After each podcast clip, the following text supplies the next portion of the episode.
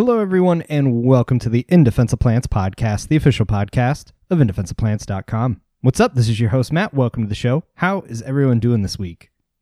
Since last week, a lot of you have written in in support of the Dracula Preserves mission to save biodiversity and putting orchids at their focus. And I thank everyone that stepped up to chip in and help out their mission to prevent both legal and illegal gold mining operations on their properties.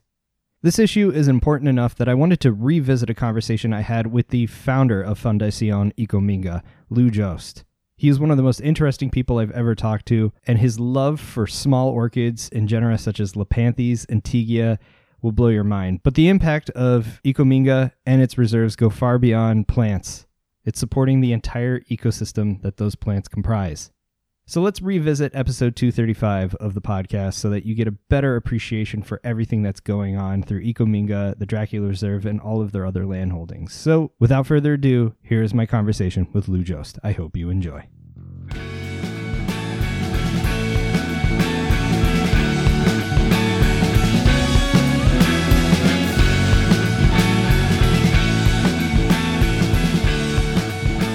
All right, Lou Jost, thank you so much for coming on the podcast. How about we start with a little bit about who you are and what it is you do? Well, thanks, Matt, for inviting me. I'm a biologist nowadays, but I was trained as a biologist, as a uh, physicist and mathematician. But all my life, I've loved plants and birds and nature in general. And uh, lately, that's what I've been concentrating on. Uh, I moved to Ecuador in 1994 to look at birds and began to uh, see lots of interesting biogeographic patterns among the orchids that live in Ecuador, and those those caught my attention and drew me into the the forest in a more serious way. And uh, since then, I've been mapping the biogeography of orchids and trying to trying to understand their distributions. And then after after discovering a fair number of new species, I, I started worrying about the conservation of them. Mm. Uh, I wasn't going to take care of them, who would? So, you know, so my friends and I formed a foundation, Fundación Ecominga, to try to protect the places that I had found with these hotspots of endemic orchids. And that's what I do now mostly is help manage the reserves. We have 14 reserves now. Wow yeah, lots and lots of work to do. yeah, it sure sounds it. And I'm a huge fan of your work, and I'm really excited to have you on the podcast today to talk about everything plant botany, especially orchid related, because I think we share a lot of sentiments. But I do have to say right out of the gates that it's really encouraging and exciting to know that you came into a lot of this with a physics and mathematical background because looking over a lot of your work, um, it is extremely math heavy in some cases. And it just blew my mind that you would have so many different skills to bring to the table. So already, it's good to know there's at least a mathematical background in there. Thanks for noticing that most most people don't look at that. oh yeah, no, anything like that. Uh, you know, talking about diversity indices and and yeah, it's, it's rare to bring those sorts of expertises to the table um, and make them into something that you can tangibly write out. It, it's impressive. uh, actually, that's one of my most important passions, and uh, as you say, most biologists don't really like math very much. The core of my work is to show that biologists have been making a lot of mistakes evaluating biodiversity using traditional indices, which aren't even logically consistent with each other or, or amongst themselves. And uh, mostly because of, I think, a lack of understanding of the mathematical basis of these measures. And that's where my, my background has let me, I think, find some new ways of doing that that are more, more logically consistent. And you could show that these measures are giving bad information. And that's a, a big part of my work over the last 10 years is has been to try to change the way biologists quantify diversity and similarity between communities and also phylogenetic diversity and also even uh, genetic diversity all those shared mathematical conceptions which i'm trying to clear up along with my associates Right, and I mean that's a, it's a scalable issue. I mean, we care about diversity on a lot of different levels, and and when it comes to diversity, I mean it's a numbers game. We talk about biodiversity a lot. A lot of people want to compare areas based on their biodiversity numbers. So understanding diversity, like you said, it has a lot of conservation implications because it can mean a lot of different things on a lot of different levels across the board. And to think about that in the context of a place like Ecuador, which is huge biodiversity numbers. I mean, getting those ideas right um, like you said, can can have serious implications for the way we approach conservation, the way we think about uh, populations and and functioning numbers of individuals for even maintaining what we would consider a, a, functioning population of organisms. Yes, and uh, and it turns out that high diversity communities are the ones where the old errors, the errors in the, in the classical measures, are most serious. So perhaps that's one reason why these problems didn't jump out at people in the old days because most ecologists were from the temperate zone. But now that we're applying diversity measures to very and and genetic diversity measures to uh, much more diverse systems than we've had before, these errors are, are quite serious.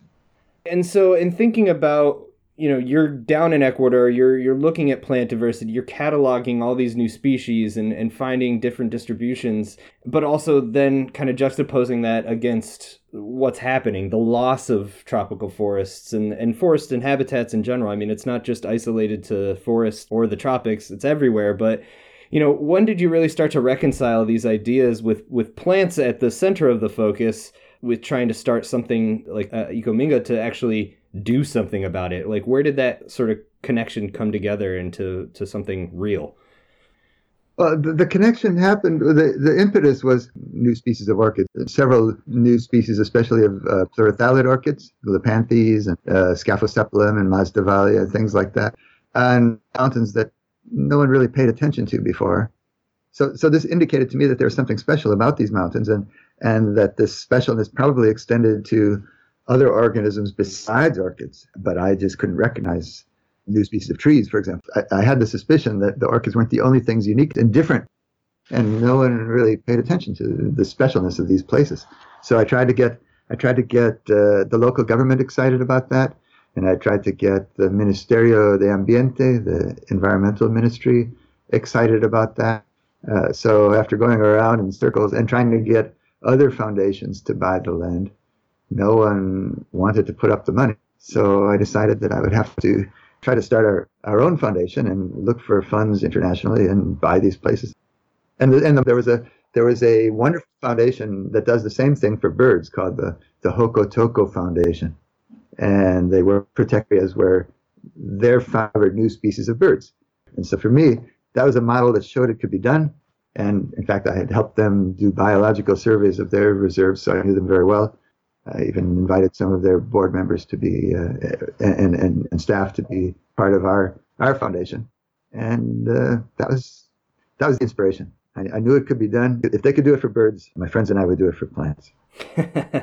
yeah, that's uh, super exciting and inspiring because I think a lot of people you know, see these things going on and feel very much helpless, but you obviously saw that others were doing it and took the next step and, and made it happen. And it's really interesting to me. Uh, something I hold near and dear is our, our orchids, really. And it's not to say that uh, orchids are the only plants out there, but like you said, you you notice certain things and then you start noticing patterns and then you just scale up from there. You say like, oh, okay if orchids are doing this, then a lot of other plants are doing this probably as well. And so you can kind of use orchids then as a guide for maybe identifying unique zones or uh, you know these isolated habitats where this species grows here and and nowhere else in the world, right?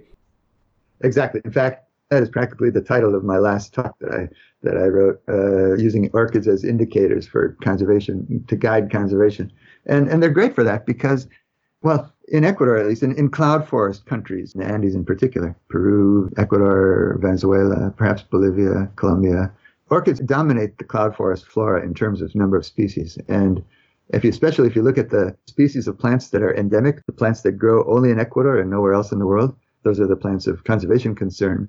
Orchids dominate the endemic flora of Ecuador. And, and so it gives, orchids give you a language with a, a bigger vocabulary, a finer language than any other plant family can give you.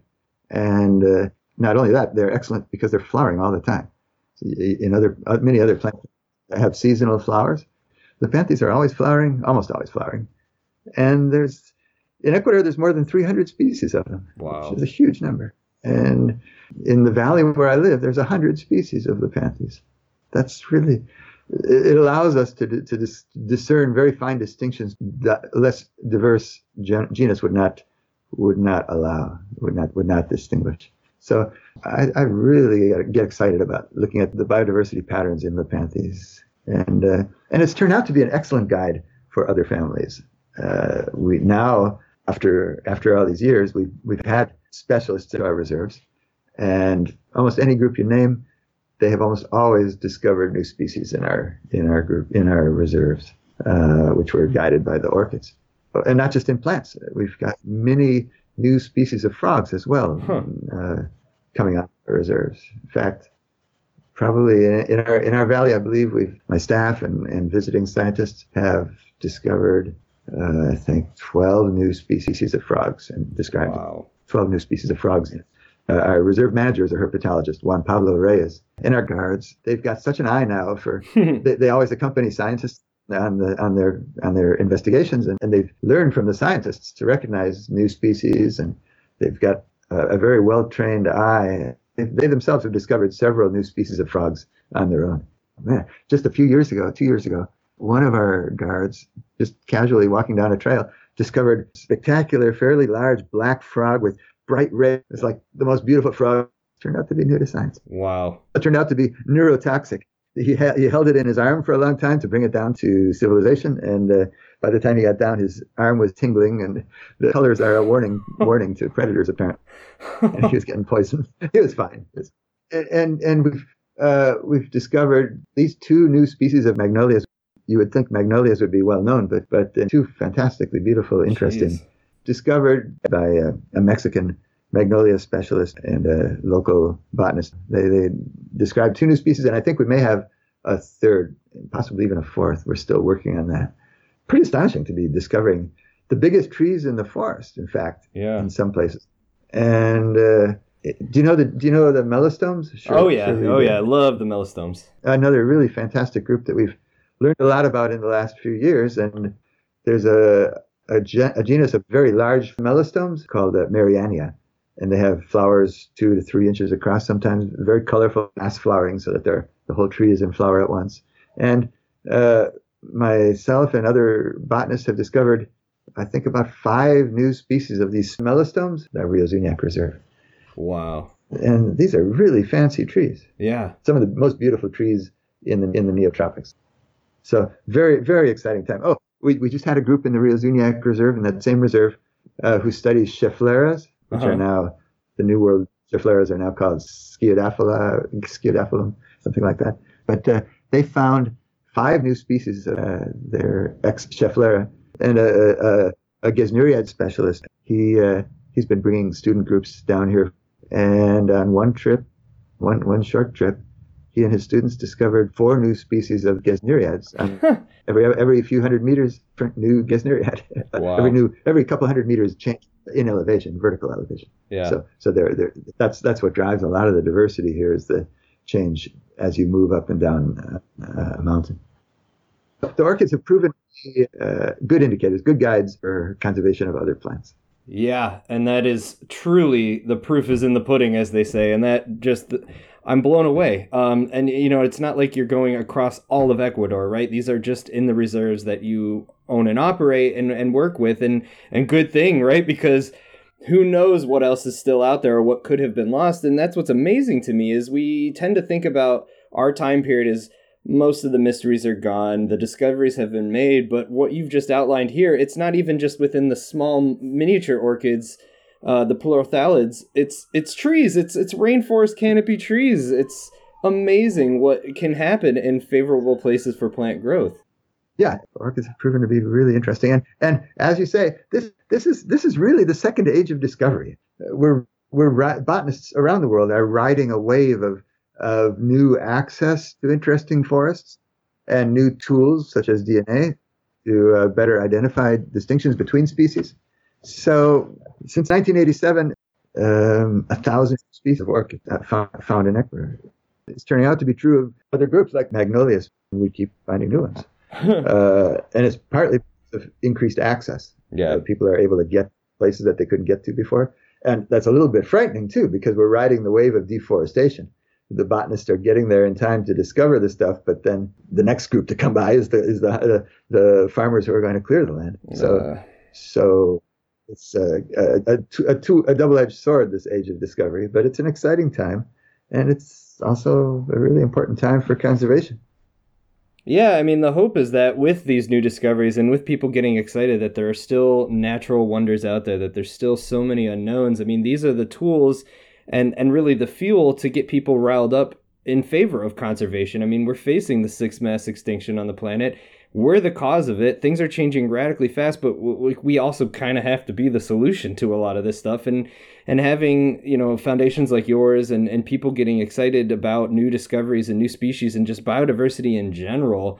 Um, is really what's going to hopefully turn the tides or at least save some of what could potentially be lost over the next you know decade or so yes and and i i, I think that we scientists have to lead that effort. It's not enough to discover your stuff and go back to your labs. And many mm-hmm. scientists now are realizing that really uh, it's up to us to to try to explain to the public what we're discovering in a way that excites the public enough to, to do something about it. And, and yeah. uh, the conservation resources are, are scarce, and we need to try to guide those and uh, use use the resources scientifically.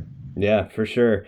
And and thinking about that, I mean, we've obviously outlined that orchids are incredible and they're really useful, especially in what you're aiming to do with Ecominga in in identifying places to protect. And one of the things that blows my mind is like it's not just across the board all orchids. I mean, even within groups, like we mentioned the pleurothallids, the genus Lepanthes is a special one to me. I mean, I can't think of more beauty and, and complexity packed into such a miniature size on these tiny plants. I mean, you mentioned a little bit about elevation and stuff, but you know, here's the tropics, Ecuador. You've got these cloud forests; they're very favorable for plant growth. I mean, what what is driving these radiations, uh, or at least as you understand it, to make it so that even in just within one group of orchids, one genus, you can have so many different species that are have been discovered and are currently being discovered.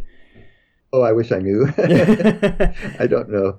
But before we talk about that, uh, what you said about Lepanthes physically is, is so, is, so, true. They are such amazing, beautiful plants. Usually the flowers are on the underside of the leaf. Harry Zelenko, who always used to say that if Lepanthes were the sizes of Cattleyas, nobody would ever look at Cattleyas. and, and, I think he's right. I love that. What drives their uh, diversity is somewhat mysterious. Uh, could be competition for pollinators. Sure minor variations tend to attract pollinators that, that are different. Uh, in my experience, they are very, very specialized plants, specialized in, in particular microclimates. Mm. I think that in well, in my area, the seeds have to be going from one mountain to the next by the wind, and yet many of them are endemic to one or another of these mountains. Can't be by dis- because they're limited by dispersal dispersal limitation is the standard explanation for endemism. Uh, right. That's right. You know, the things on each island evolve in their own way because it's so hard to get, to get from the mainland to the islands, and then it's so hard to get from one island to another that there's time for reproduction, reproductive isolation to develop. Uh, well, there's a physical barrier, and eventually there will be genetic barriers if this lasts long enough. But orchids aren't limited by orchids have the best dispersing seeds of any flowering plant and, and yet they have the highest endemism rate of any flowering plant so it is really peculiar. And the, in the galapagos there's almost no endemic orchids. Huh. Uh, the 15 species of orchids uh, i think 12 of them are shared with the mainland. Wow. And that's over 800 kilometers of open ocean. That means there's gene flow over 800 kilometers of open ocean. And yet my mountains that are 10 kilometers apart, they can almost hit hit each other. You can almost, well, you can fly a drone from one to the other. they have all the all these endemic species. What's going on? And it gets even worse with the Teagueias. My this is a the Teagueia evolutionary radiation is one of the most astonishing things I've ever experienced in my life. Uh, this is the genus Teagueia only had only had about six species uh, in the world. They were all neotropical, Colombia and Ecuador, but just six.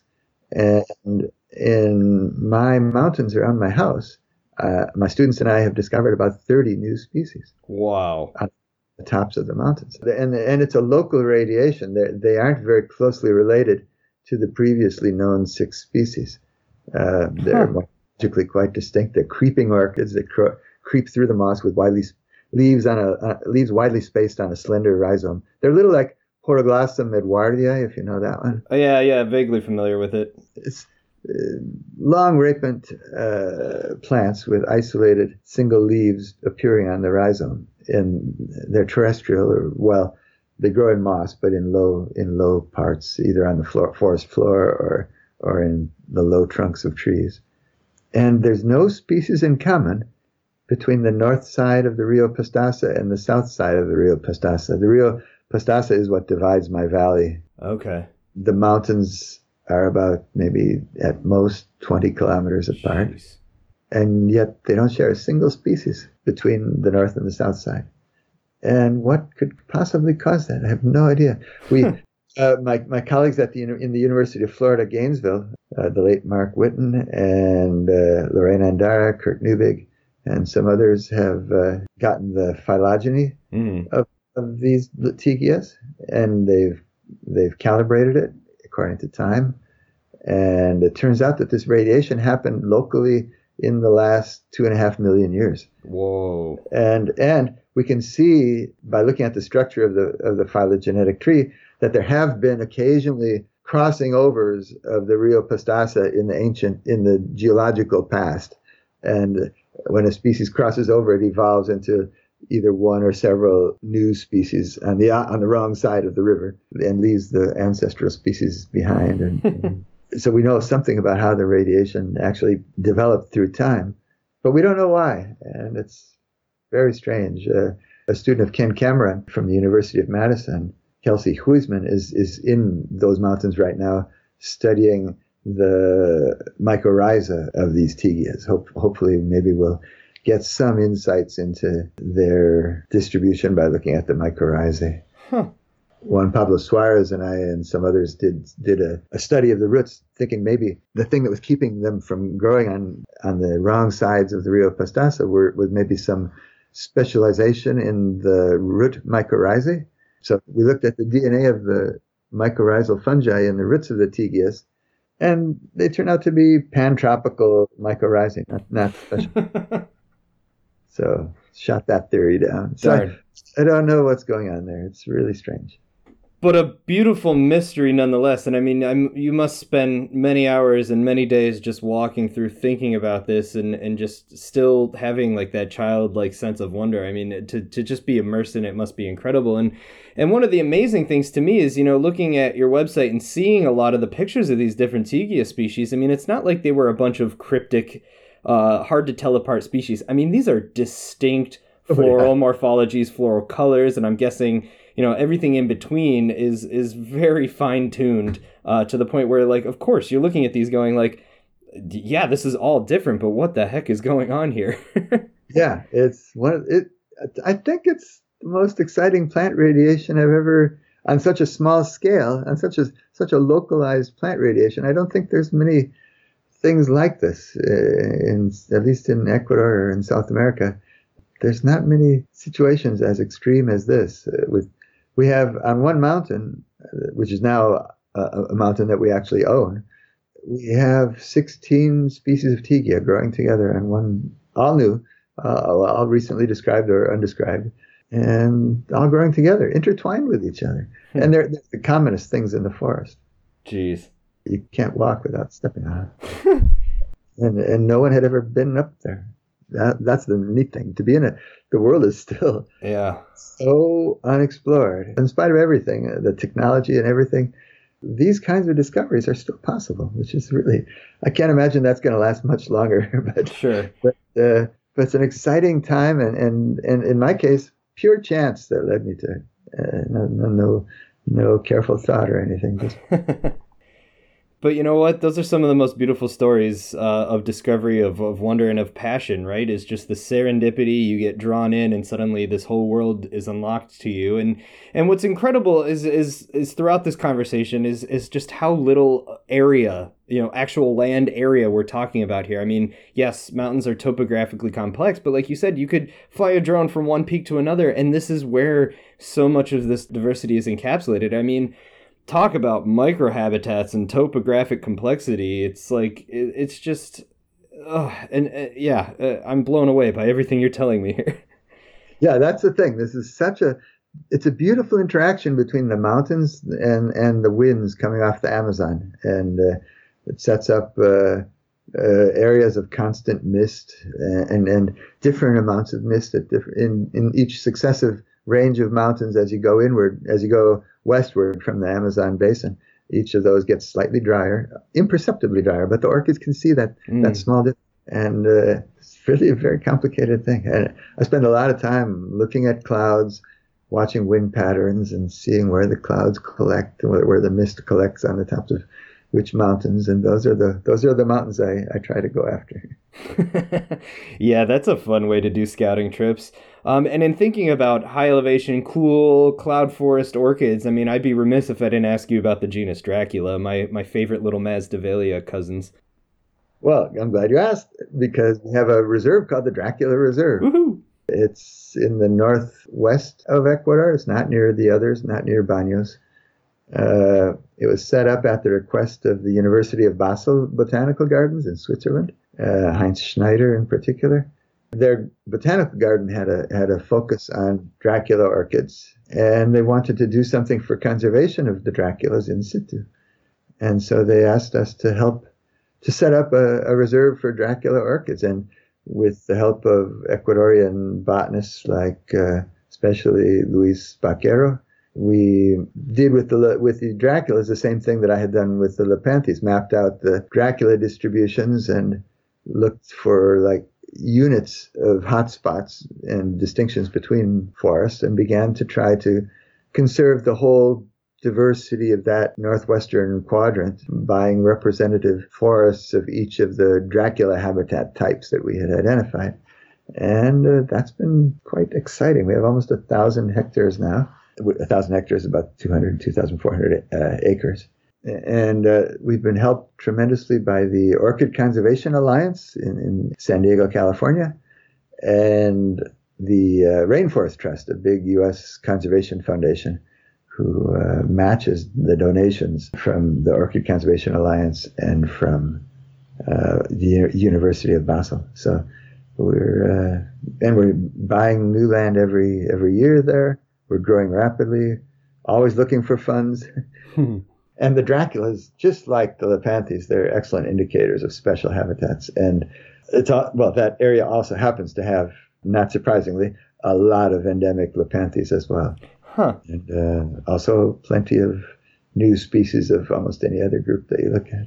Jeez. Great. Oh, so many new frogs there. Very exciting place. Yeah, I mean, do you ever feel overwhelmed? I mean, even as someone who's familiar with these genera and and at least has been around and hiked enough to kind of know, do you ever just get into spots and go like, "Oh boy, we are gonna find some new stuff here." Like it's just a matter of reaching out and grabbing, kind of thing. Well, you know, every place I go, I always think that. Otherwise, I wouldn't go there. but but I'm often wrong. oh well. And it turns out it's not it's not easy to find new species. It, it, I, I, make it sound easy, but it's not. It's it's really uh, hope springs eternal, and, and certainly there's always a chance. But you do. It's actually a fair bit of work to find areas that like that. But there are areas like that, and once you once you're in them, you know, oh gosh, it's very exciting. Yeah. But but a lot of areas are not like that too. And in fact, if you, I, I sort of did a random an assessment of my of the Rio Pastaza Valley, breaking the valley into quadrants of one kilometer, and asking, well, if you picked a random kilometer and you bought that, how likely would you be to protect the, some of the endemic species in that valley? And it turned out the probability was very low. Hmm. That if you if you picked a random quadrant, you're almost certainly going to miss the most of the endemic species. The endemic species are in particular areas, small areas particular habitats. They're not everywhere. So is that kind of what you do when you start looking at, like you said, you're, you're watching where the mist is going and how long the clouds are sticking around each day? I mean, is that kind of where the sense of it all, the gestalt of of uh, uniqueness, I guess, comes into play, or is just having a feeling for certain targeted spots then instead of just this random swath of protection? Yeah, yeah. Our protection isn't random at all. It's very directed at these hotspots where I found the, the lots of Lepanthes, Ortygias. And uh, most of the spots in our valley are not like that. Right. So that's super special and, and again amazing that this effort is being put forward. But in thinking about the big picture with habitat loss and climate change and just resilience against human the onslaught of human advancement, I mean, a lot of this has to come back down to some level of connectivity, right? This isn't like, you know, just grabbing a spot here, just grabbing a spot there. The the idea would be then to sort of incorporate this into a larger protection of perhaps some buffers, some multiple use areas, but then core areas of protected habitat that will not be logged, will not be farmed to death.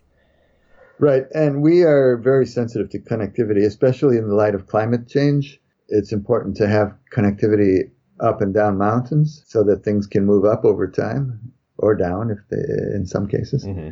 In fact, the, the, the Rio Pastaza Valley, the scientific predictions are that it might, it might get colder and wetter than the past. Global warming is not uniform and right. different things happen in different places. But connectivity is important whichever way it goes. If you, ha- you want connected ridge lines that allow things to move up or down, as the case may be. And uh, we've we've made a special effort in, in the Baños area to. Uh, I mentioned that we have the, the Rio Pastaza going down the center of the valley, and uh, there's a large national park called the Llanganates National Park protecting the the highest areas north of the Rio Pastaza. And there's another large national park protecting the high areas of south of the Rio Pastaza called the Sangay National Park. And uh, what we have done is extended the protection of those two national parks by buying land, extending the protection downward to the lower elevations and connecting them across the Rio Pastaza so that we now have a corridor. We built a, a protected corridor between those two large national parks.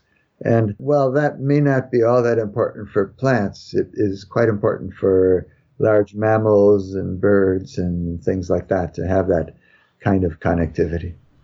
Sure. I mean, it has to be holistic on on some level. I mean, it's okay to have plants as the focus and be your true passion, but again, we're we're in this for the ecosystem, right? It's every right. component. Right. And the, the plants are by no means independent of the mammals and birds, obviously. Right. Uh, forest trees are dispersed by large mammals. And if you if you mess with the mammals, you're messing with the long term future of the forest. Yeah, for sure. I mean, we're already seeing that in places like Southeast Asia where, where megafauna have been removed. And, and yeah, everything pays for it. Right. And uh, yeah, so if you really want to protect the composition, not just having a forest there, but having a natural functioning forest uh, that's regenerating itself, you pretty much better save all the parts of that ecosystem. Good points, but fantastic. I mean, it is so good to hear these success stories of corridors and connectivity, and especially in the context of, like you said, climate change and, and letting species and, and nature take its course. But just to be there builds resiliency. But in thinking about the flip side of this, I mean, you're working in Ecuador, there's governmental interest, there's local interest. I mean, A, how has the reception been to this? And B, what is the involvement of the local community and just local people in general? Do they get involved? Are they excited about the work that's being done? Yeah, yeah, they are. Baños, where we do most of our work, is is a special community. It's uh, it lives on ecotourism and it has a large influx of foreigners visiting constantly. So they understand the importance of the ecology. And in fact, the, the local governments themselves, Baños and some of the neighboring towns, declared the area that we made into a corridor. They declared that a, a corridor, a biological corridor between the national parks before Ecominga even existed. Wow. Uh, but they didn't do anything about it. Hmm. It's just a law, a paper, a paper declaration. No laws changed restricting the landowner's uh, ability to cut the forest or anything like that. But the will was there, the recognition was there. Not enough will, in my opinion, to, to actually change, do anything, but uh, the intention was there. And the local people around our reserves are slowly, after initially being a, a bit suspicious of what we were doing, why would, would these people want to buy these forests? Are they are they going to try to sell us the water? Some of them thought we were going to charge them for oxygen, if you can believe that. Jeez. But over the years, one, one thing that has changed our, or, or not changed, but accelerated our our acceptance by by the local communities is that we've been getting we've been encouraging students to come to our reserves to do studies And when, when they come to the reserves, we often ask them to stay in the houses of the community members and pay the community members directly for room and board and uh, use the community members' house as a, as a base.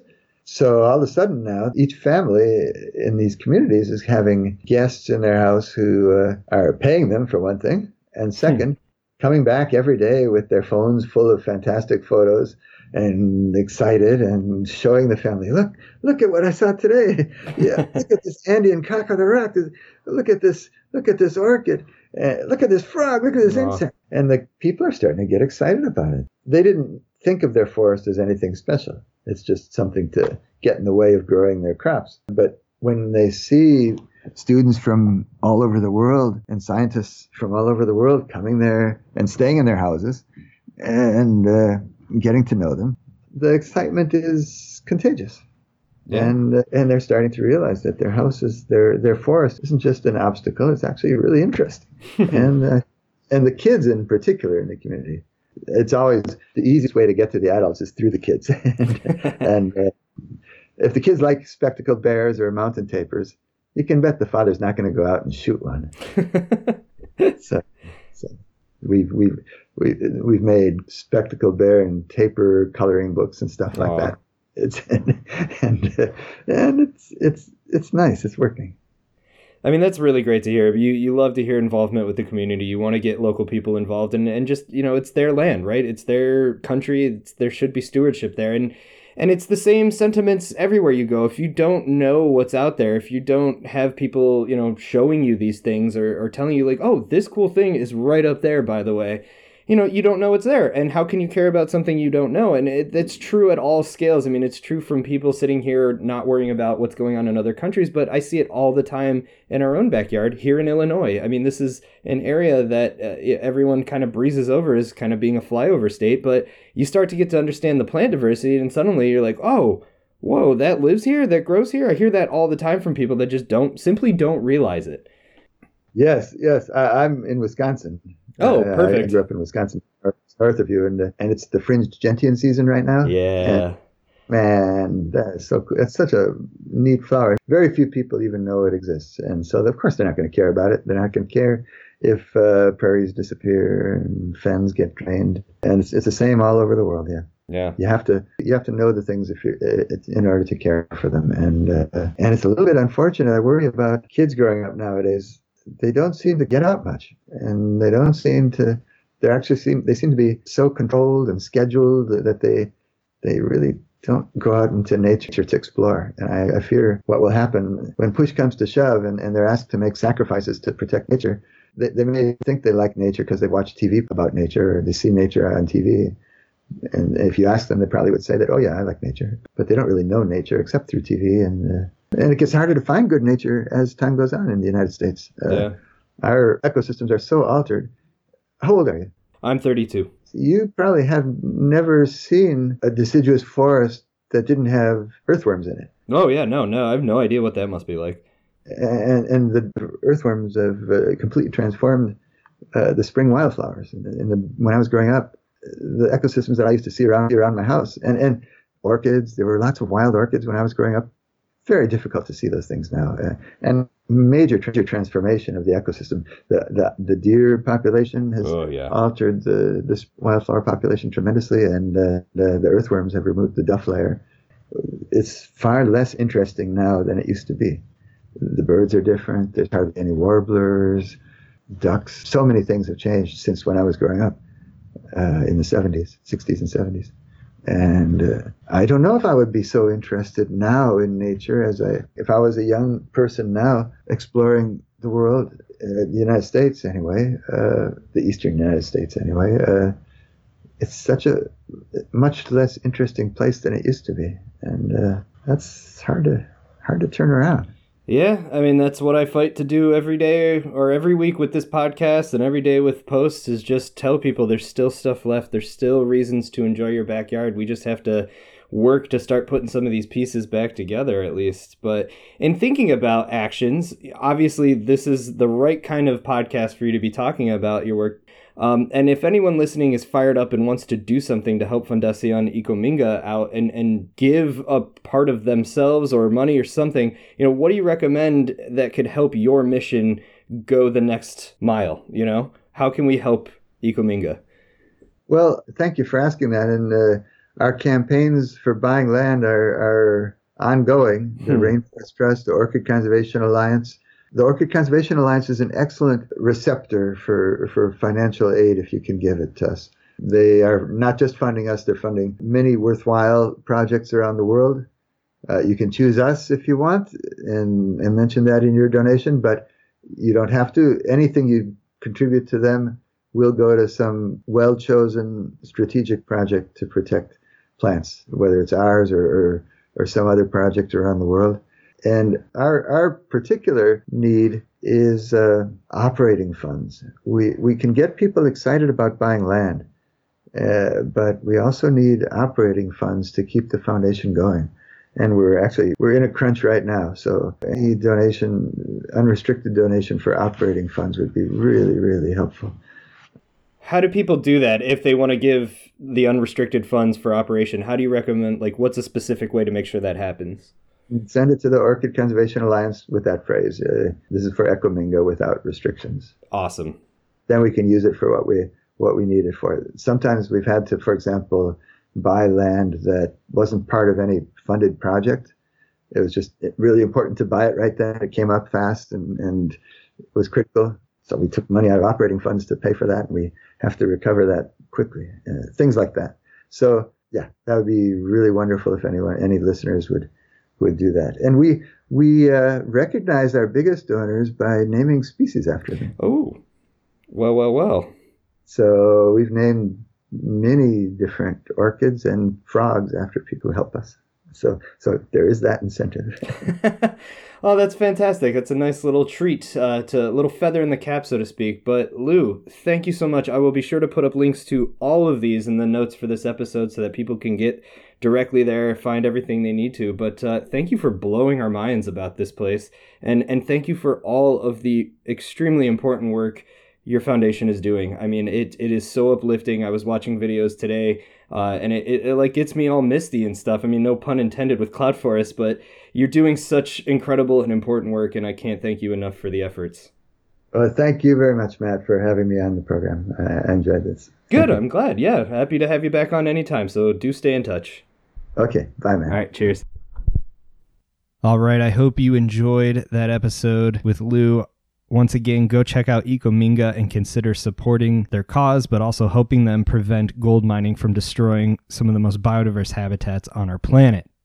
I thank Lou for taking the time to talk to me back in 2019. And of course, I thank you all for listening.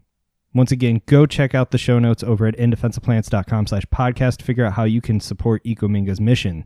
Speaking of support, I have a big shout out to the latest producers on this podcast, Daniel, Margaret, and Kenneth. All of them pitched in at the producer credit level, so they are doing everything in their power to help keep this show up and running. If you want to be like them or check out some of the great kickbacks we have, just go over to patreon.com slash indefenseplants.